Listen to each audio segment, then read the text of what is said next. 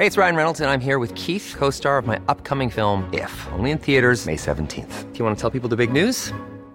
All right, I'll do it. Sign up now and you'll get unlimited for $15 a month in six months of Paramount Plus Essential Plan on us. Mintmobile.com slash switch. Upfront payment of $45 equivalent to $15 per month. Unlimited over 40 gigabytes per month. Face lower speeds. Videos at 480p. Active Mint customers by 531.24 get six months of Paramount Plus Essential Plan. Auto renews after six months. Offer ends May 31st, 2024. Separate Paramount Plus registration required. Terms and conditions apply if rated PG. I'm Sandra, and I'm just the professional your small business was looking for. But you didn't hire me because you didn't use LinkedIn jobs. LinkedIn has professionals you can't find anywhere else, including those who aren't actively looking for a new job but might be open to the perfect role, like me.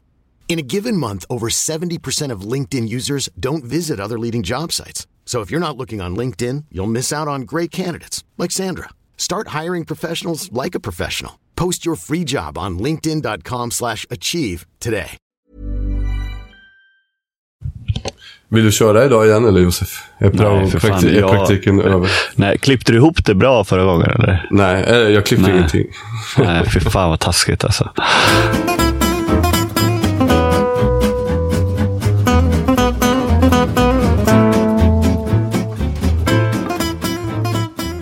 Ja, då kör vi då. Då säger vi hej och hjärtligt välkomna till den här veckans episod av Handbollspodden Avkast. Josefs prao-praktikplatstid är över, så det är jag, Emil Sjölin, som är tillbaka som programledare. Josef är med som expert, Charlie Sjöstrand är med som expert. Vi ska försöka ta ner det här VMet där en uddamålsförlust idag var det som stoppade Sverige från att ta den här historiska VM-medaljen. Va? Fjärdeplatser har vi ju ett par nu. Men eh, medaljen närmre än vad den har varit tidigare säger jag både som en punkt och jag säger det med ett frågetecken för jag tänker att vi ska prata om om vi verkligen var närmre de stora drakarna nu eller om det var ungefär samma som tidigare.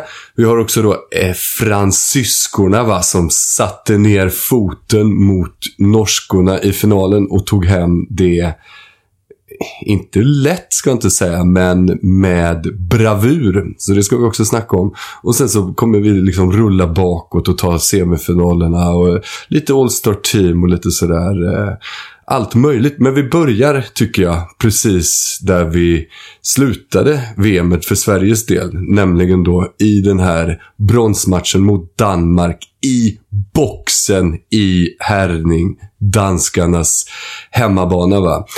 6-1 tror jag det stod till Danmark en bit in. Och då hade Sverige inte fått sin första räddning. Den kom i minut 15. Hur var känslan i den sjöstrandska soffan då? Att, de, eh, att det blir en repris på semifinalen. En bajsar på sig. ja, precis. Vad är det? Det är eh, Stefan Schwarz har kissat på oss. Jaha, jag tänkte på Hipp Hipp annars. Stefan Schwarz har kissat på Så oss. bajsar han på sig. Ja, så tänkte jag att nej, nu händer det igen. För det var ju så här det var mot Frankrike. Ska de bara avsluta med en likadan match? Men det gjorde de inte. Jädra var... Och var starkt ändå. Med tanke på hur, det, hur överkörda vi blev mot Frankrike. Och så får man den starten igen. Ligger under med, ja, vad sa du, 6-1. Och inte en räddning. En på 10. Liksom. Eh, och då, att ändå liksom repa mod och komma tillbaka och lugna ner sig. Det är nästan på serbiskt vis. I boxen i Härning. Så det, är, eh, det, det imponerade på mig. Sen, eh, ja. Man kan ju säga att Danmark hade lite... eh, De marginalerna de hade mot sig i sin semifinal mot Norge hade de ju med sig nu då mot Sverige lite grann sådär. Eh, Men nej, jävligt surt. Vi var... Till, att vi till och med var uppe i ledning när det var. Var det 11 minuter kvar då eller? Fan, då kändes det ju liksom som att vi hade det. Och, ja, och där talar ju all idrottspsykologisk vetenskap för att om man har legat under och kommer ikapp, då ska man ju också bara förbi av nästan naturlig eh, kraft. så. Ja, och, och, och eh, för Danmark har ju också genomgått ett trauma bara häromdagen. När de eh, fick sin ledning uppkäkad av Norge och till slut inte går segrande ur det. De måste ju också, precis som precis som Sverige då, fått lite flashbacks att nej, nu händer det igen. Nu är det, fan, nu går de om här på slutet. Så lika starkt av Danmark att i det läget också bromsa och hitta ny kraft och, och lösa det. Eh, jävligt synd att man är på fel sida i det här läget bara. Ja, men, och det, det danska traumat var ju 70 minuter långt. Medan det svenska Mm. var ju bara typ ja, tre, känns det som. Men i alla fall tio innan det kändes som att den matchen var över. Och att de ändå liksom hittar energi liksom, eh, där långt nere i, i, i väskan. Så hittade de lite eh, för att vända tillbaka det till, till dansk fördel. Det var ju såklart starkt av dem. Samtidigt som, som Sverige blev lite, eller ja, slarvade ju en, en hel del där i slutet med en del tekniska fel och, och sådär som eh, eh, inte underlättade vårt mål. Men behöver, behöver vi snacka lite om vad fan det var som faktiskt hände i semifinalen? Inte för att vi kanske har svaren, men det känns... Det var ju en... Jag kunde inte föreställa mig att det skulle gå så jäkla illa som det gjorde. Nej. Alltså, det väldigt slitna uttrycket kollektiv kollaps har ju sällan passat bättre på eh, ett svenskt landslag än vad det gjorde den här matchen. Också när, man, när, när jag, man fick lite vibb att fan, det, det kändes som att planeterna linea upp sig för, för oss. Att man hörde att ah, Nokandi kommer nog inte spela. Eh, hon har varit krasslig, var inte med på träningen eh, dagen innan. Och sen så, no- så ah, fan, det är tre, fyra franska spelare som, eh, som inte varit med på den träningen och som är lite tveksamma till spel. Man kände fan, alltså, vi kommer ju aldrig få en bättre chans än nu och slå Frankrike. Eh, det, det var också så jävla roligt. De var, de var sjuka på så jävla franskt vis. För att det var inte så att det var inte så att de låg kvar på sitt hotellrum. Alla, alla var ju med på träningen och satte så här svinstora dunjackor bara. Och så, så här, typ, ett munskydd lite grann. Så här, bara, oh yeah, I'm very sick. Så det kändes som att, så, här, så jävla franskt sätt att vara lite sjuk på. Eh, Det stämmer i och för sig så- mycket väl faktiskt. När när vi, det var ju en del, liksom, det var ju fortfarande mycket covid kvar när jag flyttade till Frankrike. Och då kunde ju folk komma till hallen med covid, men med munskydd. Så att det var ju, då var det ju lugnt. Liksom. kunde man ju hälsa och allting. Ja, jag är sjuk vet du. Men jag har en fråga på det, vad ni tror. Om ni tror att det var men en mental kollektiv kollaps eller om det bara var kvalitetsskillnaden, att vi inte har sprungit på ett motstånd som Frankrike förut. Eller så har jag en tredje hypotes då. Det var ju intressant att eh, Thomas Axnér pratade om att de hade eh, lagt en lite annorlunda taktik i den här matchen än de andra matcherna. De hade plockat in eh, Kopang då från eh, läktaren och eh, ja, men körde lite mer uttalat för att hitta ett skyttespel då. Och min känsla var att eh, firma Axner Wiberg där eh, drog en liten rövare. Alltså att de kände att oddsen är emot oss. Om vi ska slå Frankrike så måste vi göra något eh, lite... Eh, Ja, men vi måste göra något som är jätteannorlunda och så får vi 100% träff på det. Och då kan vi vinna för att även om vi hade kört det vanliga och fått träff på det så hade inte det räckt. Lång fråga här, men det är de tre scenarierna jag ser framför mig. Ja, och jag tänkte i alla fall kommentera det, det, där sista. Liksom, för att det, det intressant och, i- och i, liksom, i teorin då. Nu sitter ju vi på facit med han, så, att det, är- så är det, ju- då är det alltid jävligt lätt. Men, men jag, jag tror att han resonerade som så att, så här, att om vi ska spela vårt vanliga, väldigt man-betonade spel mot det här fysiska eh, eh, laget så kommer vi ett, antingen göra mål eller tekniskt fel. Eh, och att det liksom kommer kosta eh, för mycket med de här tekniska, tekniska felet och att vi eh, skulle bli sönderkontrade. Men så länge vi liksom kan komma lite mer på skytte på distans så kommer vi göra kanske lite mindre mål procentuellt. Men vi får i alla fall springa hem och stå 6 mot 6 i, i försvar. Det tror jag var liksom eh, tankegången bakom honom. Vilket återigen då i teorin är ganska Men klokt. du- Ja, men tror du han räknar med... Jag, jag tror nästan att han räknar med att eh, de skulle ha bättre chans att göra mål. Eh, För, för om, om jag, jag... Jag köper hans resonemang, för jag tänker att... Eh, är det något lag som Sveriges spel inte kommer gå alls emot. Alltså det, vi pratar samma anfallsspel som vi har sett är nästan akilleshälen i varje match. Även om vi Mm. vinner. Så är det mot Frankrike som är bäst i världen på att klara sin eh, man mot man-kamp. Så att jag, jag, jag köper resonemanget eh, helt där. Eh, alltså taktiken. Ja, men exakt. Ja, men jag, jag tror att han eh, tror som du att det, om vi får en fullträff i skyttet så, så kommer Mm. det liksom lösa sig. Men jag är inte helt säker på att han...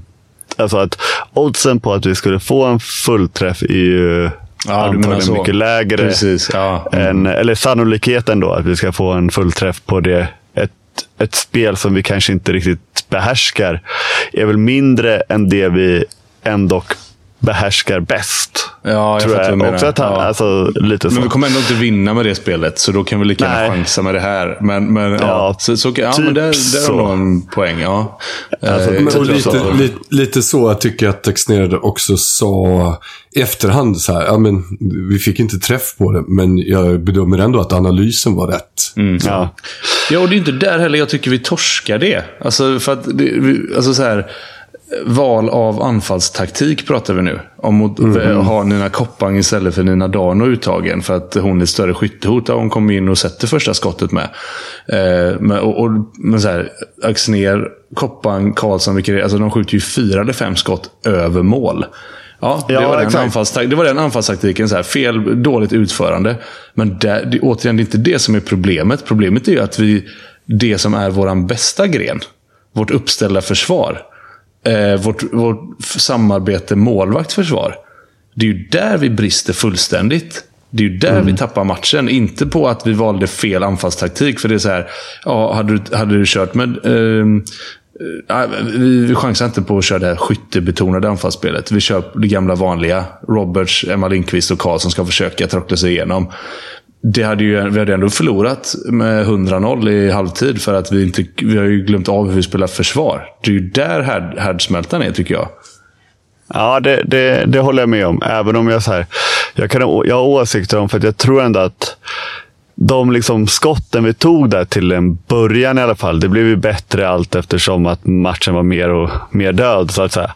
Men det kändes som att så här, spelarna själva tänkte så här, ja men vi ska ju skjuta, så jag skjuter bara. Alltså det var inte nödvändigtvis speciellt bra lägen att skjuta i heller. Eh, och, vilket gjorde att det så här, ja, och det var ju väldigt kämpigt att, att göra mål där till en början. För att jag menar, det är inte så att eh, Jamina inte kan skjuta utifrån, men de kommer ju inte heller riktigt till bra skyttelägen. För den sakens skull. Och, och då ska en liksom inom situationstecken sämre skytt skjuta. Då, men, men jag håller också med om att liksom, det här kollektivismen i försvaret, eller vad man ska säga, eh, inte alls eh, gick att känna igen. Nej, och det kändes som att du också var lite eh, ställda av hur bra Frankrike tryckte. Ja. Eh, För, för det, alltså, de körde ju över oss. Och den Ja, och lite naiva statistik- också, eh, tycker att vi var i vårt hemlöp ibland. Jätte. Ja. Jätte. Och, och liksom sådana grejer som man inte såg. Helt, helt, liksom, kanterna springer in tomt och helt plötsligt står liksom fyra mittförsvarare på 8,5 meter. Alltså hur mycket ytor som helst. Och man bara säger, men så här, så här gör ju inte Sverige.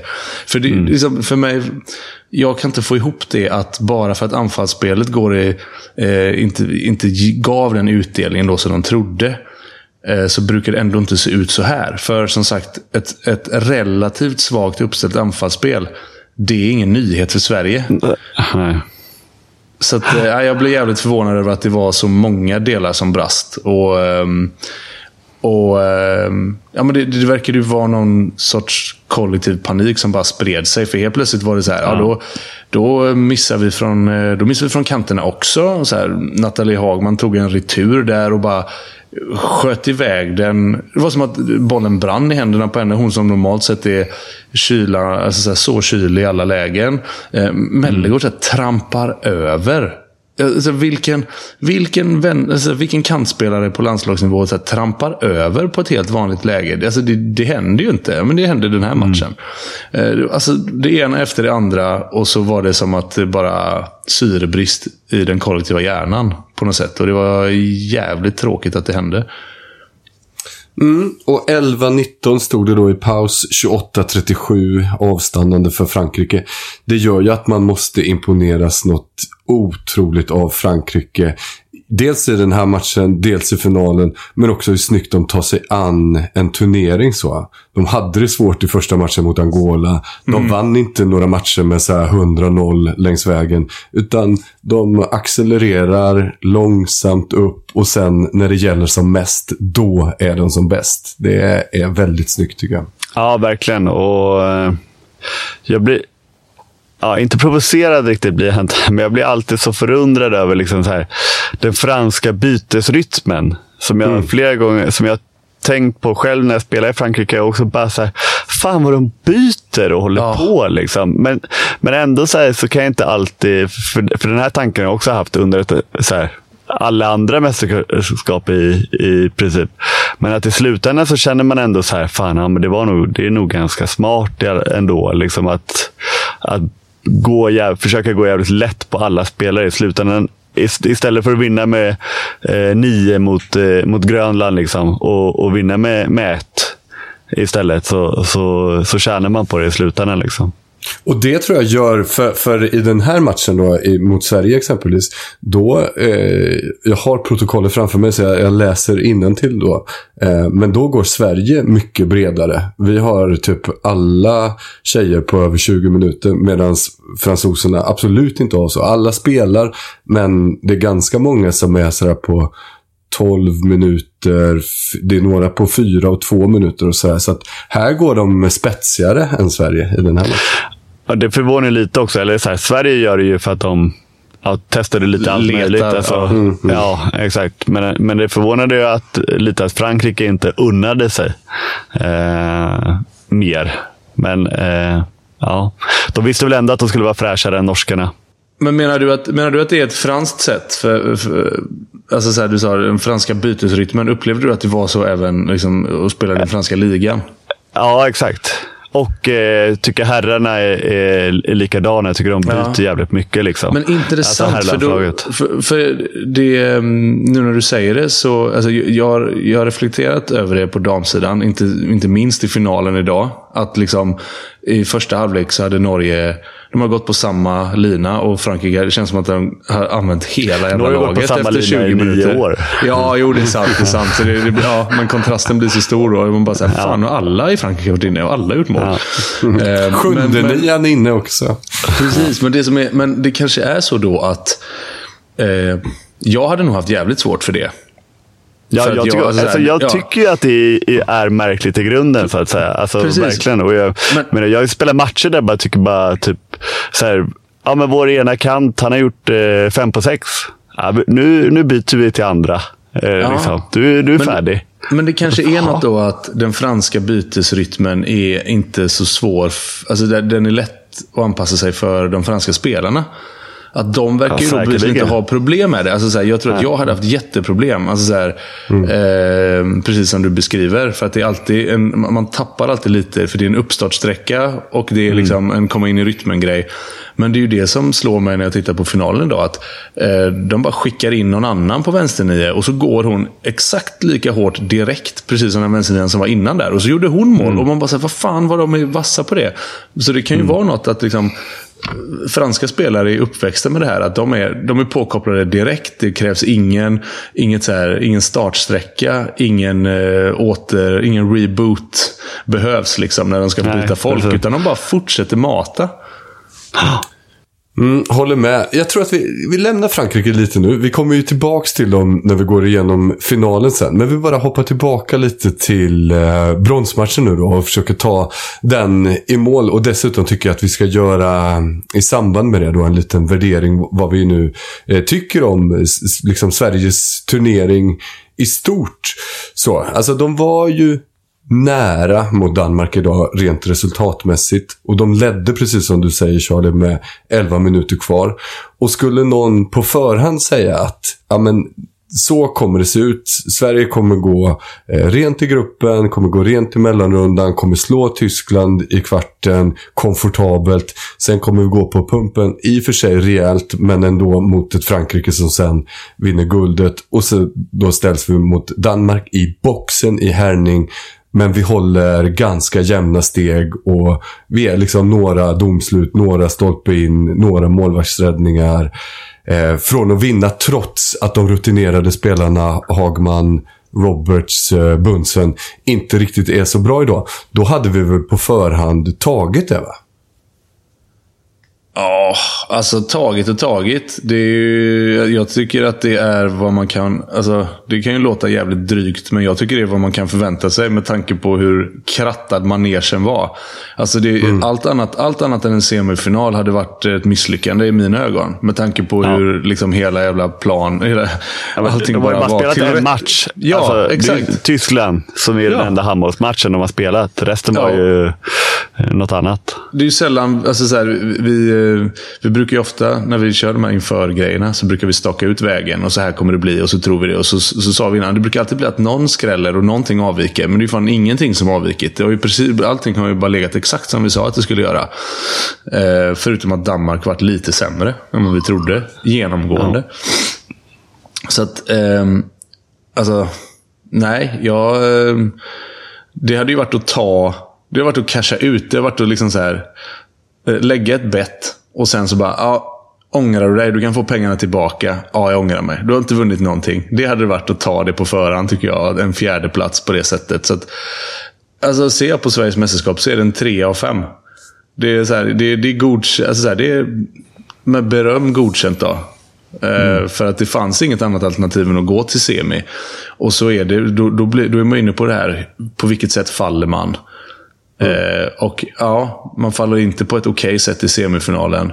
Men man faller på ett jävligt hedersamt sätt i bronsmatchen. Och där tycker jag också, alltså vi har ju varit, jag tycker vi... Jag känner alltid när vi går in och möter Danmark att här har vi en, bet, liksom en helt okej okay chans. Eh, jag tycker alltid vi har en större chans än vad Josef tycker att vi har. Mm. Men, men jag tror också att svenska ja, spelarna känner att det finns. Mm. Ja, ja, men precis. Vi var ju närmare bevisligen då. Man kan ju inte mm. vara längre bort än vad vi var i semin. Så att, eh, nej, men det är klart, alltså, det är gott att säga att de, att de failar, för jag tycker inte Sverige är lika bra som något av de andra tre lagen som kom före. Men jag tycker heller inte att liksom, något lag som hamnar efter oss, att vi har, vi har gjort en överprestation. Att vi har liksom, fan vad, vilket jävla succé-VM för Sverige som kommer före både Tyskland och Ungern och Nederländerna. Bara, ja, det är klart vi gjorde det. För det som du säger, vi hade en match på vägen mot semifinal. En riktig match och det var Tyskland. Och, det, och där var vi skitbra. Fine. Ja, och, och, och är det, bättre det, än Tyskland. Ja, och det viktigaste var ju bara att undvika Nederländerna. För det är ju där, det är ett sånt eh, gäng mm. som jag tycker är, de är ju Sverige närmast. Eh, mm. Alltså både uppåt och neråt. Så här, jag vill inte ens värdera dem vilka som är bättre. Jag vet inte. Men det är ju det som det är den nationen som Sverige är absolut närmst i, i kvalitet skulle jag säga. Och så länge vi undvek dem så undvek vi också en eventuell plump, men också liksom en eventuell eh, tre, eller ja, fyra plus då kanske. Att, mm. eh, liksom för att Eh, jag håller med om att Tyskland ska vi slå, även om vi förlorade en träningsmatch. Men vi är, vi är bättre än Tyskland. Ja, för det var lite eh. det som, som räddade vårt mästerskap för, förra året. Att vi, att vi slog Nederländerna i den sista placeringsmatchen. Det tyckte jag höjde betyget för de svenska mm. damerna. För då hade vi en jävligt mycket svårare. Jag tror vi där stötte vi väl på både Norge och Danmark på vägen. Eh, liksom det var ju mycket tuffare. Det fanns ju nästan ingen chans att vi skulle ta oss till semi. Och nu var det precis tvärtom. Och hade det här varit handbollsligan, där vi hade delat in i de här sjoken. Då finns det ju ett sjok där Norge, Frankrike, Danmark ligger. Och Ryssland ligger liksom så parallellt. I ett annat universum ligger de. De kanske fortfarande kan spela handboll när vi låter ja, dem göra det. Och sen så ja, ligger Sverige och Holland i ett eget sjok. De är liksom mm. de är på samma nivå. Ibland så kommer Holland före, ibland kommer Sverige före. Och därunder sen kommer några som är så här, ja, Tyskland om de får om de har dagen. Uh, Ungern, un, Ungern, Budapest 2027 eller vad fan du sa. Exakt. Då kanske de kommer. Så, att det, så att det här var liksom... Montenegro när Ja, ärmarna ja. är uppkavlade. Montenegro Precis. 2012. Montenegro, Montenegro utan eh, delegater emot sig. Ja. Eh, då kan de ställa till med en del oreda också, helt klart. Så att, eh, nej. Det är ett helt överraskningsfritt VM på det sättet.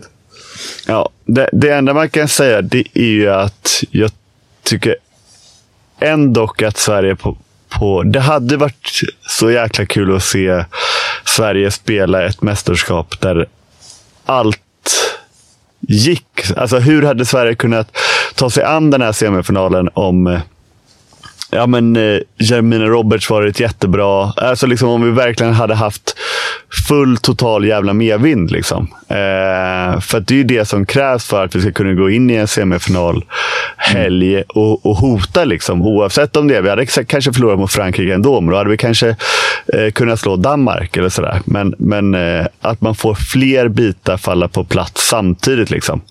Eh, för det tycker jag ändå inte att, att det gjorde.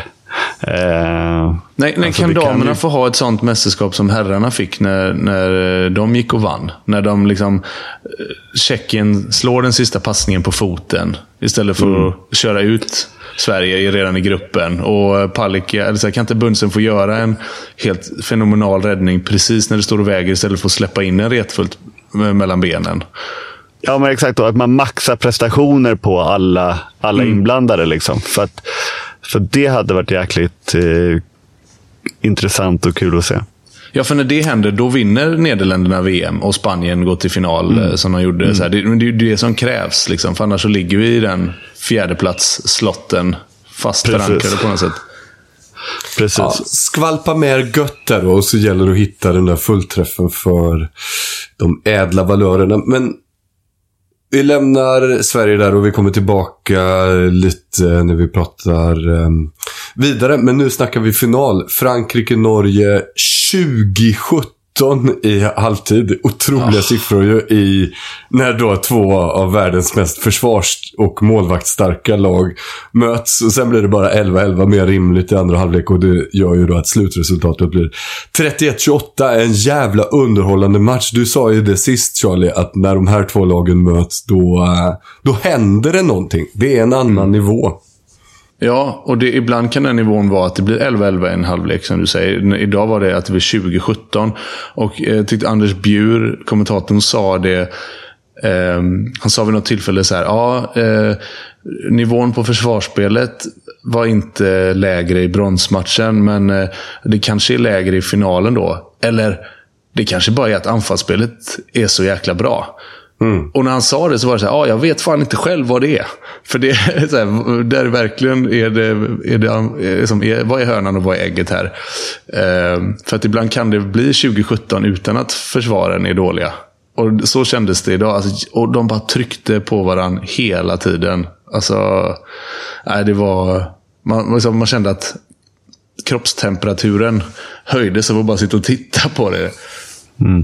Verkligen så. Är det några prestationer som ni tycker sticker ut i den här finalen? Jag har ju en som jag eh, tycker väldigt mycket om. Hon var ju eh, bra idag, men kanske inte riktigt stack ut så. Men det är ju Tamara Horecek. Mycket för att hon har en så god roll tycker jag. Att hon är försvarsgeneral slash straffskytt. Ja, och att hon skjuter... Alltså, det sticker... Alltså, så som hon sköt alla straffarna. Stenhårt uppe. Varenda jävla straff. Och det var lite genomgående tema tycker jag på alla Frankrikes avslut. Det kändes som att det bara svischade runt öronen på danska målvakter. Alltså, de skjuter så jävla hårt och de skjuter uppe. Eh, vilket leder mig in på ett litet sidospår. Som jag, liksom, jag har skrivit upp som en anteckning här och inte tagit upp det de två senaste gångerna. Eh, den här, det måste vara en trend som är nu. Att målvakterna mycket mer står på mållinjen när det är straff. Ja, jag, jag vet att jag kommer vara ensam om den här åsikten. Men jag har haft den ett tag också. Jag gillar det. Ja, och vet du vad? Jag är beredd att ge dig rätt. För eh, innan det här, eller jag kan säga så här. Ja, innan det här mästerskapet så har jag på fullast allvar kan jag räkna på handens ena fingrar hur många gånger jag har sett det eh, liksom falla väl ut för en sig. målvakt. Löna sig för en målvakt. Alltså, hur, många, har man, hur många tusen straffar har man sett som handbollsspelare? Jag vet inte. Jag kan säga att jag inte sett fem gånger att, eh, att eh, en, en målvakt ställer sig på mållinjen, så räddar han eller eh, straffskytten missar. Men, och så tänkte jag samma sak här. Och så bara, vad fan är det här för trend att alla målvakter gör dumma grejer? Nathalie Hagman har bränt tre straffar det här mästerskapet bara på det.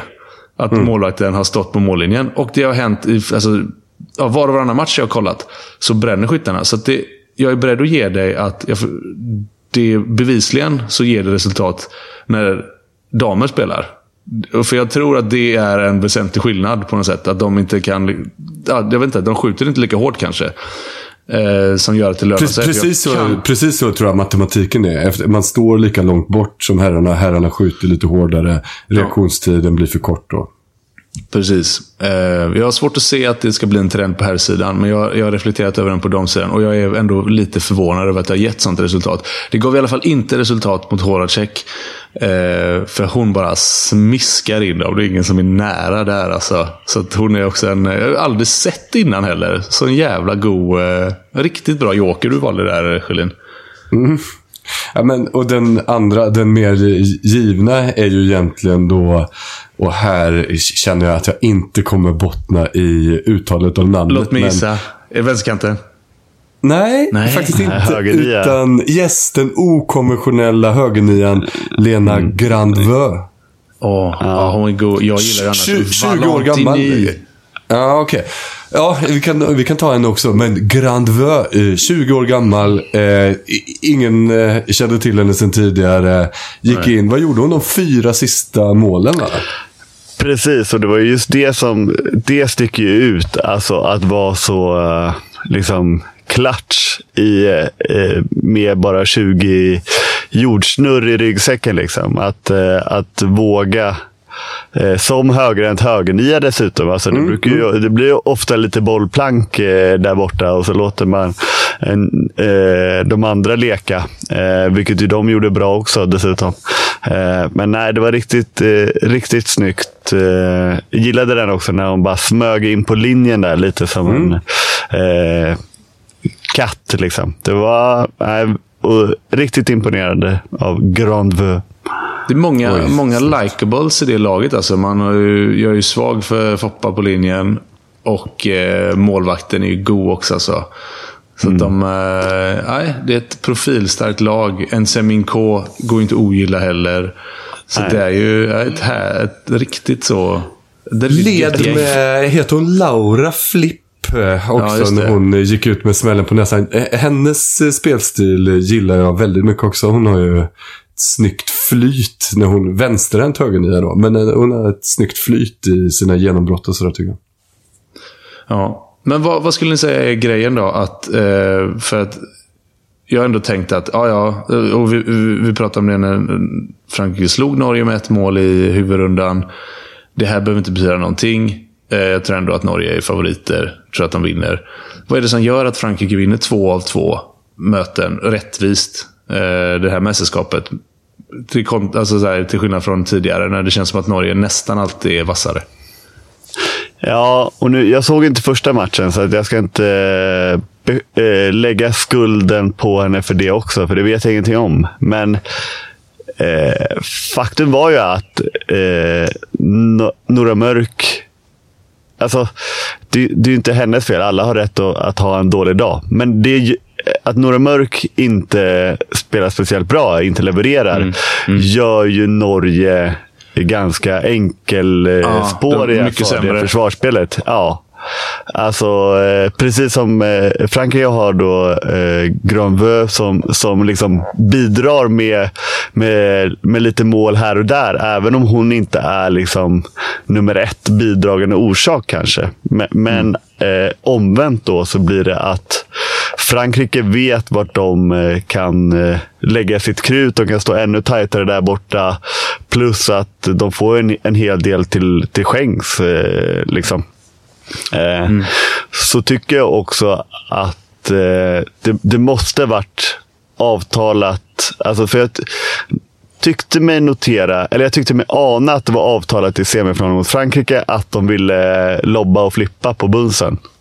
Eh, och så tror jag också att det var avtalat att det skulle, de skulle köra extra mycket inbrytningar eh, idag. När liksom, för, för Norge är ju så pass bra på det här, ligga tight och, mm, och mm. driva tempo. Liksom. Eh, det är ju Stina Oftedals eh, specialitet. Eh, och de här inbrytningarna, eh, koreanska om du vill, eh, fick de ju väldigt, väldigt bra betalt för. På. Frankrike lyckades ju också få Norge att inte kunna kontra.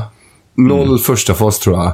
Möjligen någon andra ja, de hade fas. en andra på, på herrem, ja. Men förutom det var det väldigt skralt. Alltså. Ja, Däremot hade det... de ju väldigt många de körde på, så här, så på avkast eller andra fas. Oftedal rann ju igenom typ tre, fyra gånger mm. i rad där. Mm. Men som du säger, inte, rena, inte de rena första Nej, efter mål och så, absolut. Men, men de var ju väldigt bra. Och det är klart, gör man 20 mål i första halvlek, då, ja. då ja, det krävs ju en målvaktsräddning ofta för att få en, en, en mm. kontring och så. Men de, de, sprang också hem väldigt bra. Mm. Alltså de var, mm. även när de missade, direkt hem på herren. Direkt, och det, där har de ju fördelen då att få spela liksom 60 minuter tvåvägs. Och, och liksom, ja. så står hon och styr upp det och sådär. Så, så de, de var ju bra på att, att hitta hitta eh, rätt spelare också när de väl kom tillbaka. Så här, ja, där har vi Reistad, där har vi Oftedal, så pang, pang, plocka bort dem.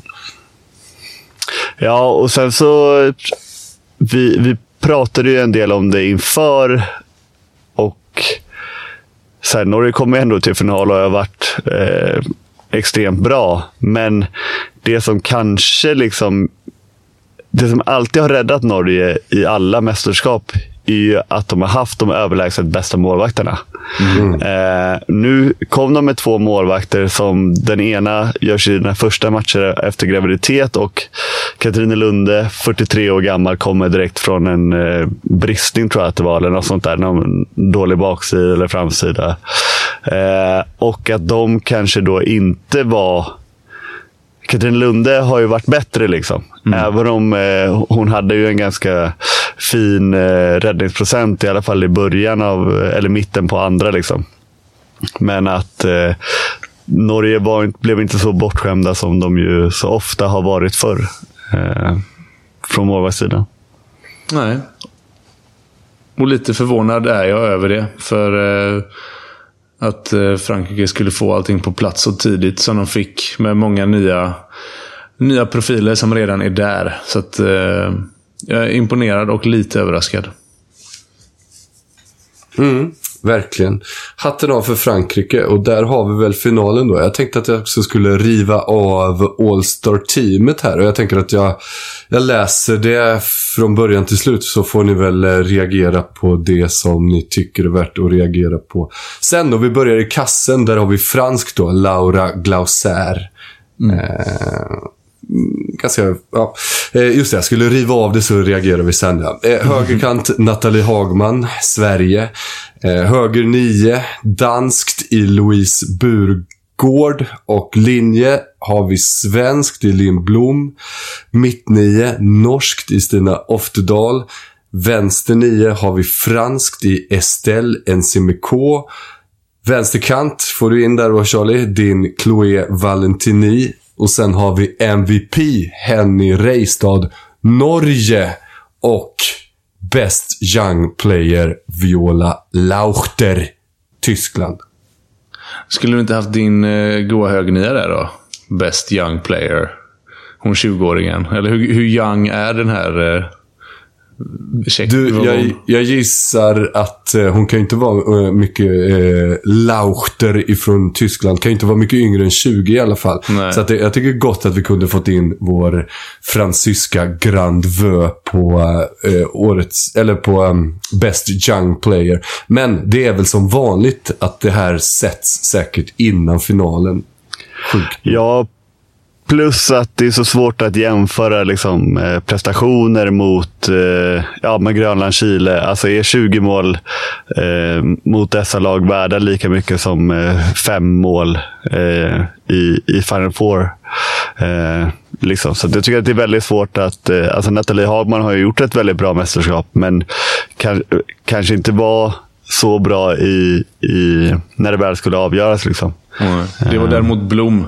Eh, så där Ja. tycker jag... Alltså, och det, det, är, eh, ja, men det är ett kvitto på vilket jättefint mästerskap hon har gjort med tanke på redan nämnda Foppa som är helt jädra fenomenal. Alltså det, det måste vara världens bästa mittsexa. Och ändå kan jag inte påstå att det är orättvist att Blom får den här uttagningen. Jag är lite blågul här, jag känner det. Men jag tycker också att Blom har varit helt fantastiskt bra. Eh, Ja. Överträffa, alltså, för man har, man har ju alltid sjuka förväntningar på henne. Och ändå så tycker jag att hon har mer eller mindre överträffat dem i de här matcherna också. För det som säger, jag skiter väl vad hon gör mot eh, Senegal egentligen. Men i de här matcherna, så jädra viktig hon har varit. Eh, så det, det Också välbehövligt. Hon har ju tydligen haft en... Ursäkta. En, eh, också har ju Josef. haft... Ja, ja, exakt. Förlåt. Eh, kämpigt. nu. Nej. Ja. Eh, också välbehövligt. för Hon har ju tydligen haft eh, lite kämpigare höst med mindre speltid i, Mm. i Gör. Så att det kan ju bli en liten... Kommer tillbaka med full av eh, självförtroende. Så, här, och sen ska sägas att hon... Eh, eh, Tyra Axnér inträde och mer och mer speltid har ju gynnat eh, Lindblom väldigt mycket. Jag har tänkt på det tidigare, att hon har lite saknat en, eh, någon som är bra på att spela in. Och även om inspel inte, alltså, det är inte Tyras absolut bästa, men eh, hon eh, tvingar försvararna att lyfta så pass högt så att och hon är skick, eh, eh, duktig på att spela in. Liksom. Eh, så att det, det har ju gynnat Lindblom. Jag tycker fan att Grandvö, jag vill snacka in henne, inte bara som bäst jumper. Jag vill snacka in henne på, på högnio. För den där Burgård tycker inte jag har gjort så där jävla mycket av det jag sett. Och så kollade jag statistiken nu på Grandvö. Eh, och om man slår ihop semifinal och final, och det ska ju värderas högt, då är hon åtta på nio och avgör finalen. Det tycker jag gott man ska få en hög plats på i eh, ett sånt här härligt All-star-team. Ja, jävla tomtar Hon är som med tar ut det där. Ja, exakt. Hon, hon är definitivt hon är en ny avkastfavorit. Kliver direkt in från ingenstans till eh, den finaste av titlar man kan ha i handbollsvärlden just nu. Ja, och sen så kan Lite man urvattnad titel bara, men, eh, men absolut. En av de finaste. Nej, och så, sen så kan man ju bara liksom återigen understryka det du precis var inne på då Josef. Att det säger någonting om att det är Frankrike som har turneringens bästa målvakt. Eh, och att det inte är någon av Norges målvakter. Och det är... Eh, ehm, det var roligt när Claes Hellgren vad sa han? Så här, det är ingen som tror mig när jag säger att en målvakt kan avgöra matcher. Jag bara så här, vänta, what did you say now? What now? Det är precis tvärtom. eh, vi tror det Claes. Vi vet att målvakten är det absolut viktigaste för att avgöra matcher och turneringar. Och den här gången var det Frankrike som hade den bästa målvakten. Eh, Eh, jag tycker vi ska riva av lite frågor också. Jag har ställt... Eh, jag har bett eh, lyssnarna skicka in frågor på Instagram eh, för att eh, reda ut då de här sista grejerna innan vi stänger VM. Så jag börjar med en... Eh, det, det finns några som är lite mer eh, speltaktiska, men här är en som jag fastnade för. För den, det är en sån grej som vi brukar prata om, nämligen lite så här... Vad man säger och inte, klyschor och sånt som vi vill ha bort. Och här är ett sånt eh, som jag också har irriterat mig på. Eh, en som har skickat in. Varför säger vissa fortfarande sju meters kast? Det heter väl straff igen? Snälla, jag blir tokig. Hur är er känsla kring folk som säger sju meters kast? Eh, oj, jag kan inte säga att blodet rusar av eh, aggression, men eh, det är ju precis, det var många år sedan vi bytte tillbaka. Men jag tänker på det ibland, att, jag fattar inte varför vi bytte till överhuvudtaget, men det var väl någon så här eh, tysk, eh, Tysklandsvurm, för där heter det ju Sibelmeter. Eh, eller Sibelmeter. Så det var väl säkert för att blidka dem på något sätt. Och sen så bara, äh, vad fånigt det här är. Det heter ju straff. Och så har det hetat straff nu igen i 10-15 år. Ja, mi- mitt blod kokar lite. Det låter för dumt att säga sju meters kast. ja, det kanske det gör. Eh, här är en till då. Tycker ni att vi som nation fick hybris efter Tysklandsmatchen? Vi som nation. Alla tio miljoner. Eh, Nej, ja, alltså. Ja, åt, återigen med facit i hand. Men så som känslan var också då när det tisslades och tasslades om de här sjukdomarna i Frankrike. Då var ju magkänslan, likt du var inne på Charlie, där att så här, fan, vi, den här chansen att, att slå Frankrike, den, eh, eller större har den, har den aldrig varit i princip. Men eh, samtidigt så tycker jag att alla rimliga människor så att säga, alltså, vi har hela tiden ändå sagt att det är en bit upp alltså i de här eh, ja, fördelat in Sverige i det här sjoket bakom de där, den där topp tre. Ja, alltså, hybrisen kanske infann sig på det sättet att jag fick feeling och tyckte att 440 på Sverige var ett jävla bra odds. Och, och, mm. och la lite för mycket på det. Alltså Den typen av hybris, mm. absolut. Men, jag, men jag, det är inte så att jag känner att någon i det svenska laget liksom var ute och svingade så här bara. Fan, vi körde över tyskarna. Kom då, Frankrike. Alltså, det, det, det var ju ingen som, sagt, det var ingen som faktiskt skulle ut och spela som jag upplevde fick någon, fick någon hybris direkt så. Nej. Sen kommer en fråga som jag kan svara på. Kommer alla spelare vara med vid nästa mästerskap eller slutar Jamina och Hagman etc? Där såg jag nämligen att Flinken hade gjort eh, fotarbetet som han alltid gör, va, Flinken. Man kan lita på honom. Och kollat upp det och eh, fått garantier att eh, de är med. Ja, och jag, jag satt och tänkte på det faktiskt nu när man Eh, vi pratade ju gott innan vi, vi slog på eh, apparaterna så pratade vi gott om bland annat Nina Dano. Eh, och liksom de kliven hon har tagit. Och jag tycker att det är så synd att de, det är så långt ifrån de svenska generationerna så att säga.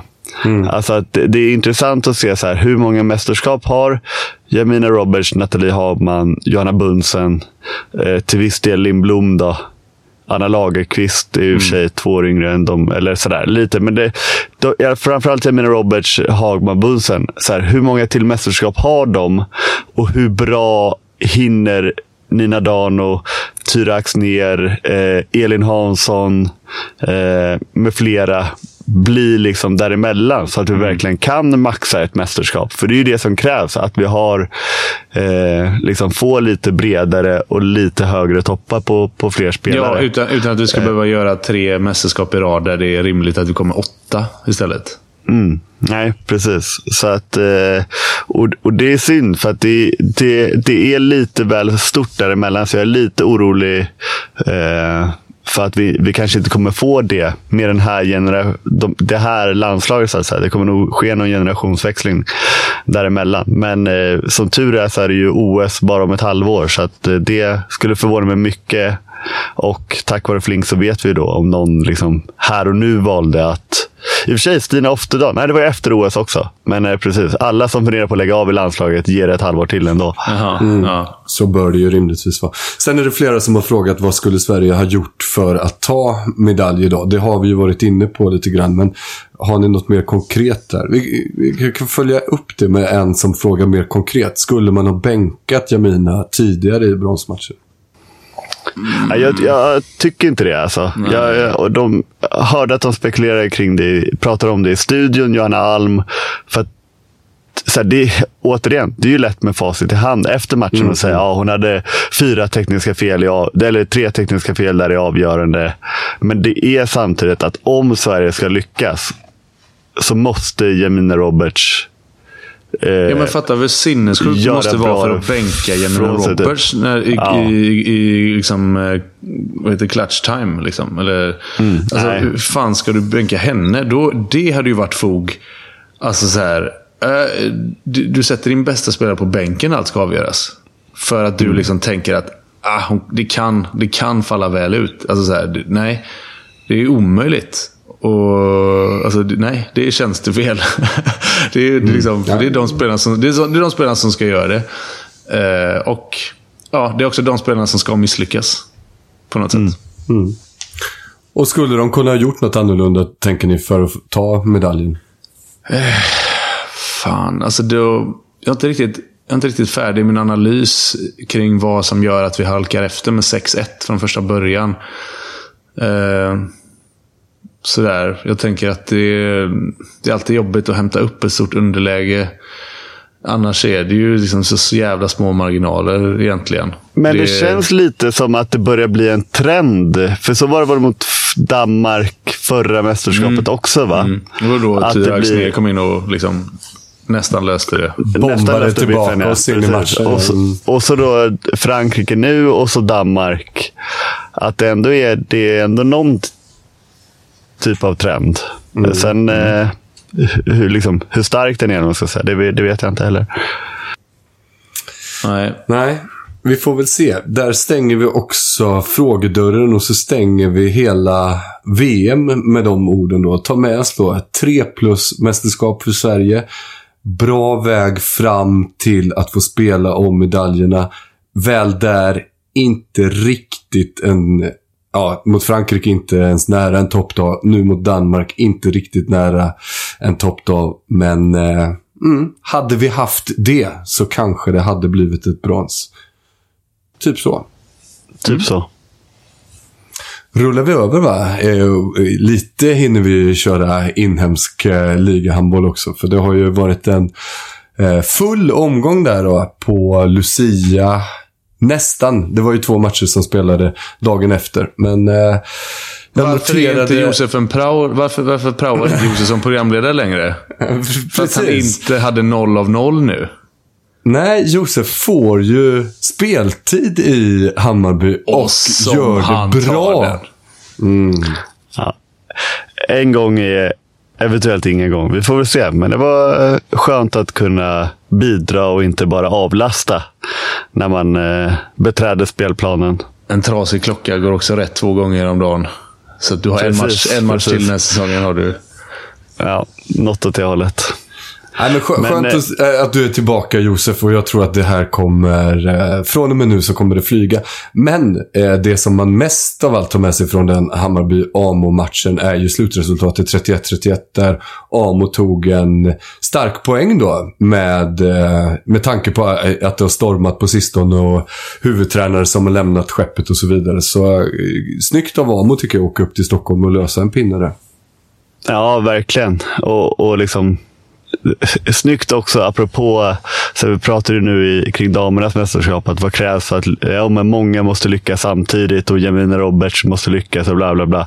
Alltså Amos bästa, hittills bästa spelare, eh, Halvdansson, alltså den här oortodoxa högernian, han hade ju 0 på 9 efter 59 minuter och 45 sekunder. Men, men slänger ändå in kvitteringen mm. eh, mot slutet. Så att, eh, det var ingen brist på moral och kämpaglöd i det laget i alla fall.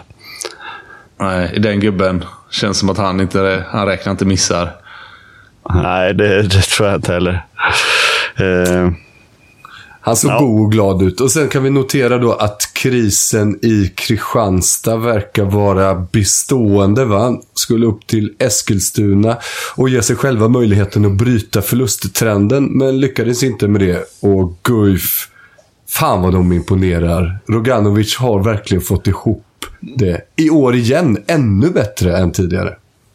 Ja, ja verkligen. Det känns som att det på repeat att vi sitter här och är imponerande, imponerade över vad de gör.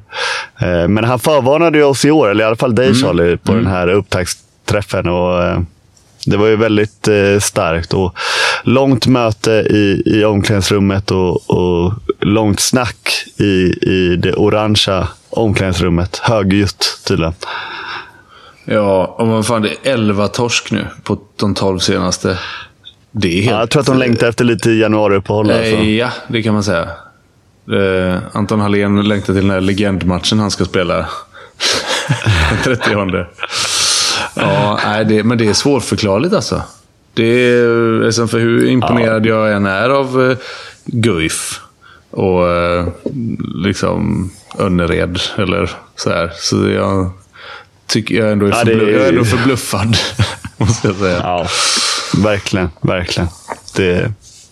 Men, men och det många... ryktas ju också om att eh, Banke ska lämna och Jurmala ska lämna. Det ska ju tydligen vara mer eller mindre klart.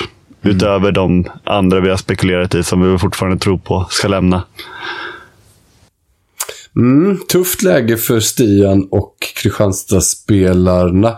Sen hade vi ju nugget också då i att Hallby tog emot Aranäs där. Jumbon och nästjumbon. En eh, match som slutade oavgjort. En eh, förlorad vinst på Hallby på det sättet att de ledde nästan hela matchen och ledde med någon minut kvar med två mål också. Sådär. Eh, vunnen poäng för Aranäs.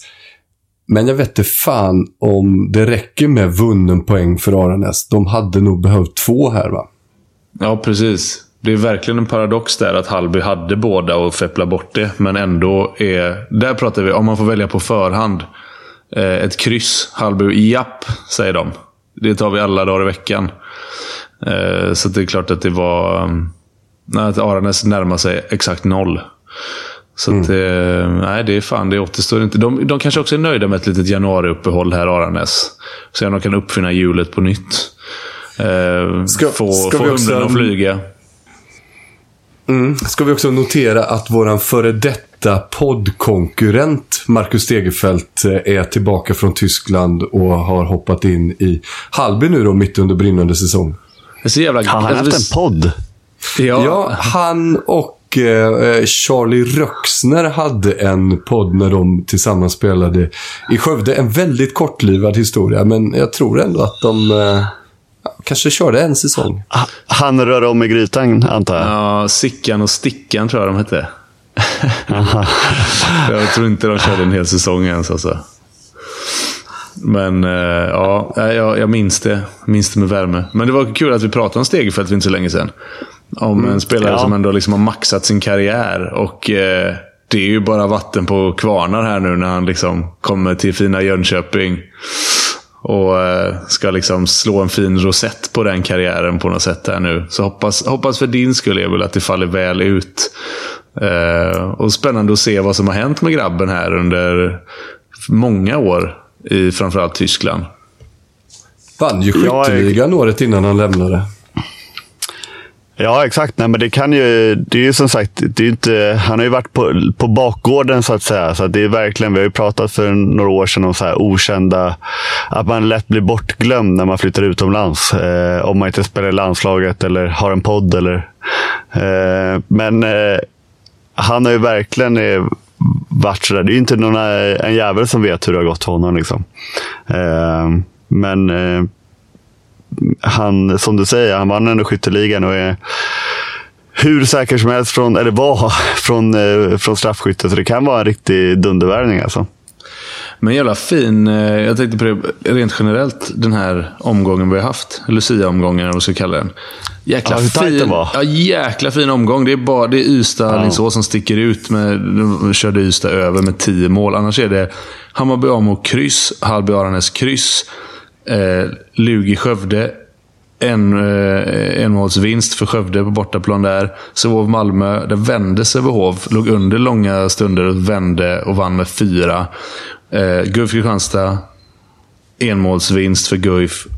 Och även Karlskrona-Önnered. Om man snackar jämn match. Där blev det liksom 28-27 på frikast på 60-0-0. Liksom. Eh, det ser man inte varje Och dag. inte, nej, verkligen. Det var också så jävla speciellt. Det är ju svårt att... Eh, att förklara mål är ju sällan vackert, men det här, det här frikastet, alltså, han sköt alltså i stolpen, målvakten i huvudet och in. Ja. eh, på uppställt frikast efter signal. Alltså, det var... Jag hoppas det blir en ruggig Lucia-fylla i Karlskrona. Alltså. Det, Ja. det var det förtjänt det målet, eller den Och, segern. och att det var Tobias Nordahl också, heter han väl. Eh, som, eh, som liksom... Eh, jag ska säga sist jag såg honom, men det är det ju inte. Men eh, det året när Karlskrona och Hammarby åkte ur båda två. Eh, då var ju han liksom bombaskytten, vänsternian som gjorde alla mål. Och så har han spelat några år, eh, liksom hängt med ner i Allsvenskan, varit där ganska många år och nu är han tillbaka upp. Och han har ju liksom morfat in i någon slags försvarsroll på grund av liksom ganska stora skadebekymmer. Försvar och eh, 6-5. Ja, okej. Ja, special teams. Ja, du- ja, verkligen. Men, men lite grann som jag har förstått att så här, Marcus Stegerfeldt också då, som jag eh, inte tänkte att Marcus Stegerfeldt ens kan spela försvar. Att han också, alltså så här, många spelare, på grund av ålder, på grund av skador, eller så här, omständigheter gör att de måste ta en försvarsroll. Och där upplever jag att Tobias Nordahl har, har befunnit sig. Att han, har liksom så här, ja, han är mer en försvarsspelare än en, än en anfallsspelare numera. Och så det är just han som får gå fram då och ta det här sista frikastet. Och han gör det så jädra läckert. Det är liksom ett vikskott som hade gjort Dushibayev stolt nästan. Och så som du säger, stolpe, målvaktens huvud in. Eh, ja, det, är ju, det unnar man ju dem. Oj, det här är orent, men jag måste öppna VM eh, för en fråga nu. Eh, jag kom på en fråga nu när du nämnde eh, Special Teams-grejen, att han spelar då eh, bara 6-5. Vad tycker ni om det, den svenska modellen? Att man, ja, man började ju med de Jong då, att hon spelade ingenting förutom att hon gjorde valet i 6-5 och sen när hon skadade sig så tog man in Karin Strömberg som fick precis samma roll då, nämligen nästan ingenting förutom 6-5-spelet där hon ska vara den centrala spelaren. I, min så här, I soffan så rasar jag lite på det, för jag tänker att den rollen ska man ha sin bästa spelare på. Inte någon som man vanligtvis inte tycker är tillräckligt bra för att spela. Men är jag dum i huvudet eller? Alltså, jag är inte principiellt emot det. Jag kan ju tänka mig ett scenario där det är så att, precis som vi pratade om, att man kan så här, hålla fullt fokus på bara vissa delar av spelet. Att man därmed blir någon specialist på det. Typ som en, mm. en eh, Golusha som kommer in. Eh, Ja, precis. Eller en Golusha som kommer in med oknutna dojor och bara skjuter straffar. Eh, liksom, Ja. ja, på liknande sätt så kan de Jong då fokusera på att vara världens bästa 6 mot 5-spelare. Eh, så att jag är inte principiellt emot det. Jag är däremot jättemycket emot det. Eh, med tanke på hur dåligt Sverige 6-5 blev med Karin Strömberg. Jag är ledsen alltså. Det går så jädra långsamt. Varenda yta som vi liksom skapar på första satsningen och en spärr. Innan hon har bestämt vad hon ska göra med bollen eller liksom försökt stega, stega runt den spärren. Så är de lika många försvarare på plats så är vi- tre mot tre igen. Så att i just det här fallet så, ja. Eh, gör om, gör rätt. Ja, just det. Skulle det var inte idén. Det var Nej, precis. Jag har svårt att såga idén. Men eh, det blev, jag tyckte inte det var bra med Strömberg som special teams eh, extraordinär där, så att säga. Nej, men och sen så Karin har ju varit det innan, alltså när han varit mer inne i landslaget. Men då, eh, som jag minns det var det en annan typ av eh, 6-5-spel. Hon har ju även varit i ett nav i, i 7-6 tidigare. Liksom. Så jag tyckte inte själva utnämningen när väl hon kom in var, var märklig. Men, men eh, för då blir det nästan lite naturligt att så här, ja, nu är Karin med och det här är ju hennes roll. Liksom. Men sen så eh, ska det ju vara generellt, alla sex, alltså, inget 6-5-spel är ju det är ju beroende av vilken spel... Du väljer ju 6-5-spel beroende på vilka spelartyper du har, så att säga. Eh, så där, så där, där fanns det säkert mer att göra. Mm, härligt, då fick jag i alla fall ur det, ur systemet. Jag har suttit och tänkt på det och känt att det här måste jag fråga någon om. Vet ni vad? Vi har fått in ett litet önskemål också på låt att gå ut med, vilket passar bra för att det börjar bli dags att runda av nu. Jag läser innan Vad gick vi ut på förra veckan? Gick vi ut på den jag ville? Magnum PI. Ja, det gjorde Ja, vi. gjorde vi det? Ja, ja, det gjorde vi absolut. Ja, jag lyssnade ju aldrig. Jag lyssnade aldrig. Ska vi gå ut Nej, på match? det- Ska vi gå ut på den gamla klassiska matchhjälte nu då? Eh, som en hommage till din eh, älskvärda högernia, Sjölin. Som blev en matchhjälte. ja, det, det är precis det. Precis, vet du vad Charlie? Det är precis det. Att vi, det är Lena Grandvös pappa som har mejlat in och skrivit att eh, som en hommage till Lena kan inte ni spela eh, Lollo Asplunds eh, låt eh, Matchhjälten eh, som Gärna. en liten hommage då. Det gör vi. Jag vi tänkte ju. att det var en eh, hommage till eh, Kristianstads kris eftersom jag tror att det finns något släktskap med den gamla IFK Kristianstad mittsexan Love Asplund. Som spelade i Kristianstad. Har jag för mig att Emil Berggren Kan det har, vara? har snackat om. Ja, men det är väldigt få matchhjältar i Kristianstad just nu. Ja. Men Love Asplund var en sån. Ja, han hjälte generellt bara. Ja. Här kommer den. Tack som fan för att ni lyssnar hörni. Matchen var hård och hetsig. Magistern blev nervös och vågade inte byta ut någon. Jag gick kvar där på kanten och frös. Men när våran stjärna fick skoskav fick jag hoppa in på plan. Och vem tror ni avgjorde matchen när det var 30 sekunder kvar? Jag skulle ej fått vara med, men när jag gjorde 4-3 nästan som mål. Jag satte bara fram och hoppades på turen då. Skulle ej fått vara med, men då fick de se. Och jag blev matchhjälte.